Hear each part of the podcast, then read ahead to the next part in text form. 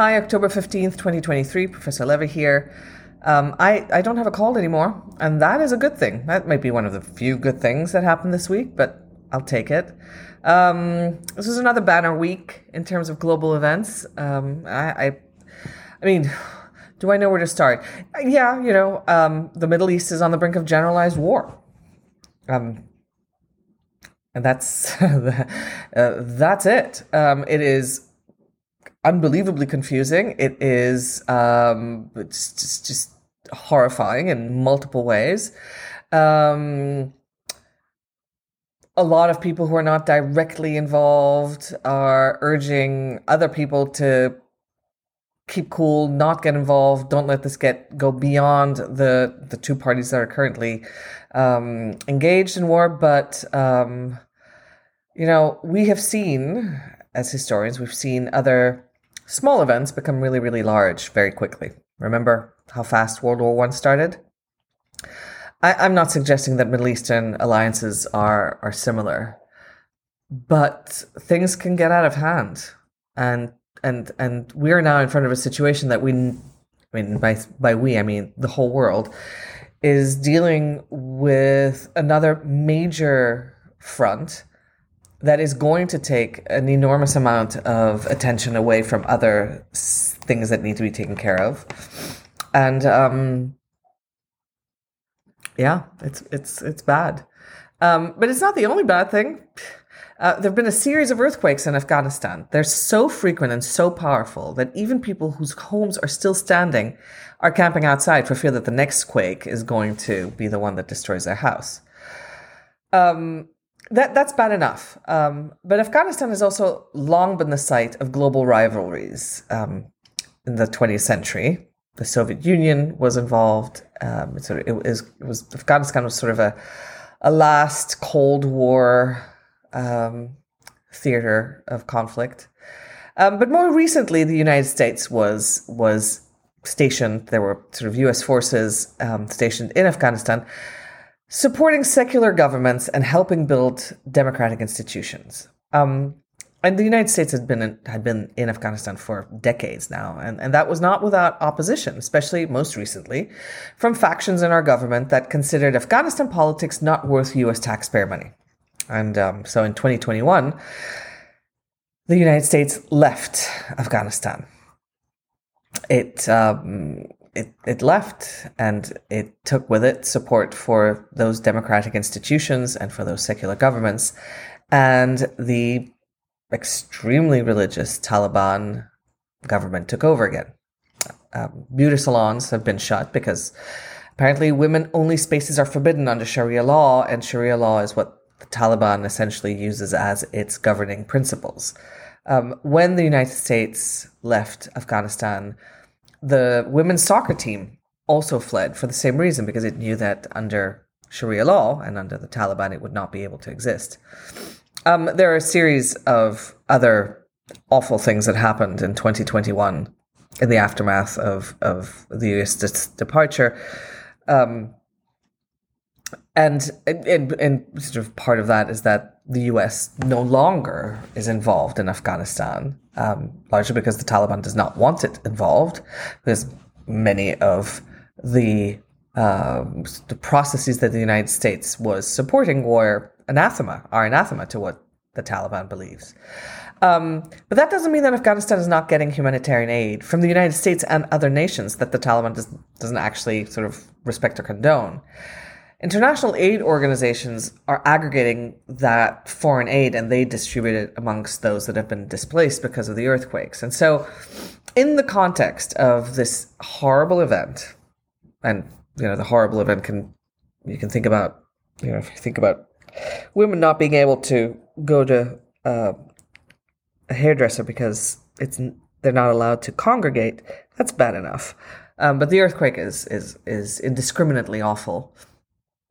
And so here is another example of diplomacy finding a way to help people even when the governments can't do it explicitly. So this is one of the many ways in which diplomacy works. And I'm, I'm happy to have read in your comments that you thought diplomacy meant people got along. But diplomacy is just people find ways to help circumstances.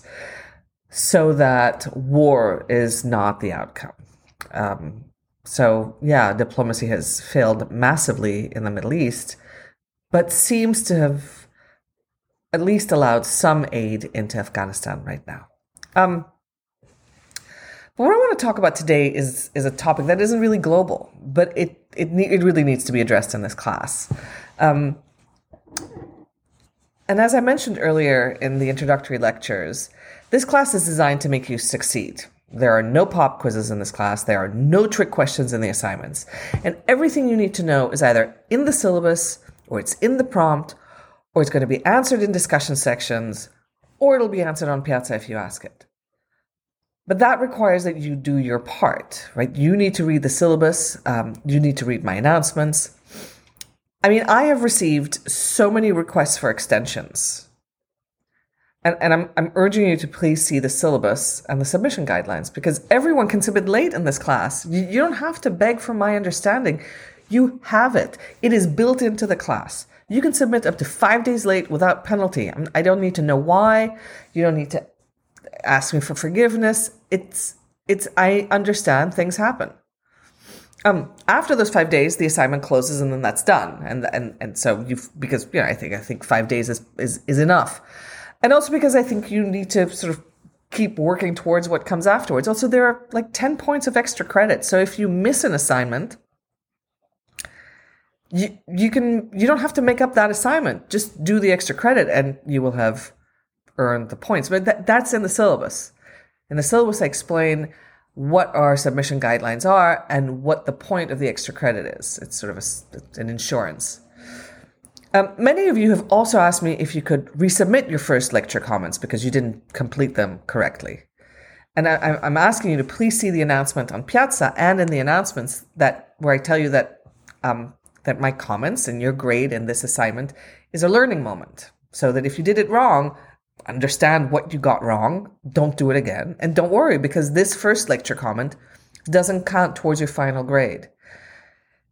The reason why it doesn't count towards your final grade is because I don't want this first try to count against you. I want you to learn from it. So if you got the grade, now you know that's how to do it. And if you didn't get the grade, then you can learn to do it correctly for the next time. That's why the grade doesn't count. I'm not asking you to do busy work. I'm asking you to learn how to succeed in this class. Um, Piazza, which I know you, some of you sort of resent because it's, well, because it's not Discord or a GroupMe. Um, but it's actually a really easy way for us to communicate and for me to sort of send out announcements to everyone. And it's actually easily searchable. Like it's, I think it's more easily searchable than a, a, a Discord thread. So if you want to know if I've posted anything on Piazza, just search by my name. Um, if you want to see if anyone has asked about citations, just put that word citations in the search bar and it'll pop up. You don't have to scroll. See, now in Discord, you have to scroll and scroll and scroll to see what people have said. But in Piazza, you can just put a search term in and see if anyone said it. And if no one's asked that question, then please do post it and I will answer it relatively quickly. So here's the thing, and this is what today's lecture really is about. You are here to learn, and part of learning is solving problems and finding solutions, even if no one is there to tell you what the solution is. Right? Remember, this is not because we intend to fail you. It's quite the contrary. Our goal is for you to succeed, and if if you're going to succeed, you're you're going to have to learn. Like university, this class at least is not Squid Game, so there's no need to sort of worry about it as if it were but the, the, that so that's one part of of what I want you to know. But the other thing is that teaching you is only one of the many jobs your TAs and I have. Now, I know that many right wing pundits often say that the only thing university faculty do is brainwash students to become woke socialists. And uh, um, I can guarantee you that most uh, faculty are actually way too busy doing research and trying to publish to be political activists, uh, let alone recruiting students. Um, generally, when faculty get accused of being brainwashing woke socialists, it's uh, by people who don't know what we do. So I thought that what uh, we would do today is make sure you know what university faculty and university teaching assistants do. Like, what is our job? Um, so, at a research institution, which the University of California is, faculty are paid to teach, but they're promoted when they produce research and publish it. So that means that what we do in the classroom matters, but if we want to get promoted, we have to do research and publish it. And, and by publish, I don't mean write tweets or opinion pieces in newspapers, although, the, you know, universities are appreciative of our time when we do that. But really, promotion needs to um, be a paper in a peer reviewed journal or a book. And peer reviewed journals are the kind of journals I hope you are going to consult when you do research. I mean, newspapers are great. They're great primary sources, but you want to, know, if you want to know what the experts think, you have to go where the experts publish, right? And the experts publish in peer reviewed journals. So, what makes an expert? well, other experts make an expert. Um, that's what a peer review is. It's it's other experts in your field reading your paper before it is considered for publication. And so these experts who are also faculty at universities where they also teach and do research, they will take time out of their teaching and out of their research schedule to read papers that are between like 20 and 50 pages long and they'll assess them critically. And they'll say whether these papers are good enough to be published yet. Uh, and, and generally no paper is good enough to be published on the first try. Um, and so often that paper is going to be sent back with a long list of recommended improvements, which the author is going to complete and send back. And that paper is going to get reviewed again. And maybe it gets published, but generally it's going to get published after a few more revision. And the sequence just repeats itself. A paper can go for multiple rounds of revisions before it submit before it gets published. And at each stage, multiple other faculty members are reading, correcting, and writing reviews. So for a paper to be published in a journal, um, it also has to make it through like a series editor, the journal editor. And that editor is generally also faculty at a university. And that editor is getting a bunch of submissions. So these papers get submitted and that editor then has to ask colleagues to review the papers. And then the editor has to hound these colleagues to please send in the review on time. And it's it's not unheard of for a submission to have to wait about six months before hearing back if the journal will consider it for publication, or if it needs to go through another round of, of revisions before it can be considered. And, by the way, no one is getting paid to do any of this work. I mean, maybe sometimes you'll get a few books offered in payment for writing a review, but a few books don't amount to the hours of work that you're investing in this. And so the a really good question is like why do university faculty do all this why do they do all this free labor? Well, if we don't do this free labor, then our work is not going to get reviewed or published, and then we don't get promoted. And we have to get promoted otherwise, well, otherwise eventually we're not actually doing the work of a research faculty at a research university. So, just to recap faculty teach and they do research. And they write the research up and submit it and hope that after many more hours of work, it's going to get published. And in the meantime, they're also reading and reviewing papers from their peers. And while they're teaching, they're of course also providing feedback to the students and they're grading their work and they're writing recommendation letters. They're also directing graduate students and they're reading their graduate students' papers and dissertations and they're preparing those graduate students for the job market.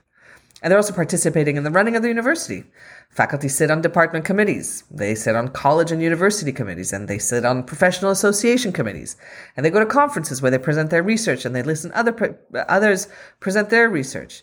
And all of that is what we call academia. But but wait, there's more. In order for to be, you know, before you can be considered for a university faculty job at a research institution, you have to have a PhD. That's what confers you the title of doctor.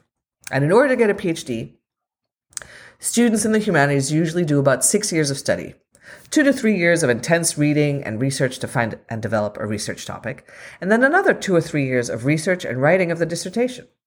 And in order to be able to live while they're graduate students, graduate students are often employed as teaching assistants. So when universities were small, um, and most university faculty were tenure track employees, which means employees that have a, a, certain guarantee of employment. Graduate students who worked on campus were a small proportion of the instructional personnel, and like faculty, they were supported by administrative personnel. Over the last 40 years, universities have changed significantly. A lot more instructional personnel than ever are contract workers with no guarantee of employment. So they're really sort of just hired to teach, not hired to research. Um, class sizes have ballooned. I mean, look at ours. There are almost 600 students in this class. And demands on teaching personnel have increased. Now, for this class alone, teaching assistants need to have a home computer, they need to have fast internet, and they need to be able to manage the learning management system, Canvas. And each TA has almost 75 students. They hold discussion sections, they hold student hours or office hours, they grade assignments almost every week. And they're also taking at least three graduate classes per quarter. And they're making advance on their independent research project, which will eventually be a three to 500 page dissertation, which the graduate dean expects all students to complete within seven years. That's, that's not nothing. So when I posted the announcement this week that neither TAs nor I would respond to questions about the assignments, it's because your TAs and I are working on our research over the weekend. Also, most of the questions have been answered in discussion section or on Piazza or in the prompt. And I see you've started a Discord server, which is great because that means you will help each other find the answer, which is as it should be. You have to learn from each other. You have to help each other out. Don't freak each other out. Don't see monsters where there are none. We're here to help you during the week. That's what uh, student hours are for, discussion sections, Piazza, and emails, not emails, but inbo- sending messages to the in- Canvas inbox. We're here during the week to help you do your best. On the weekends, we're working on our own research, and and you guys can find the answers to the questions in all the material that we have left behind that is online and amongst each other. So I, I hope this kind of overview over what your TAs and what your faculty do when they're not teaching helps place us into context and helps you understand why there have to be some rules on how we engage with each other um, over the weekends. And um, and I hope you understand. I will be available as of tomorrow morning, 8 a.m. for questions on Piazza. I hope you guys had a fantastic weekend, and I look forward to this week with you. Take care.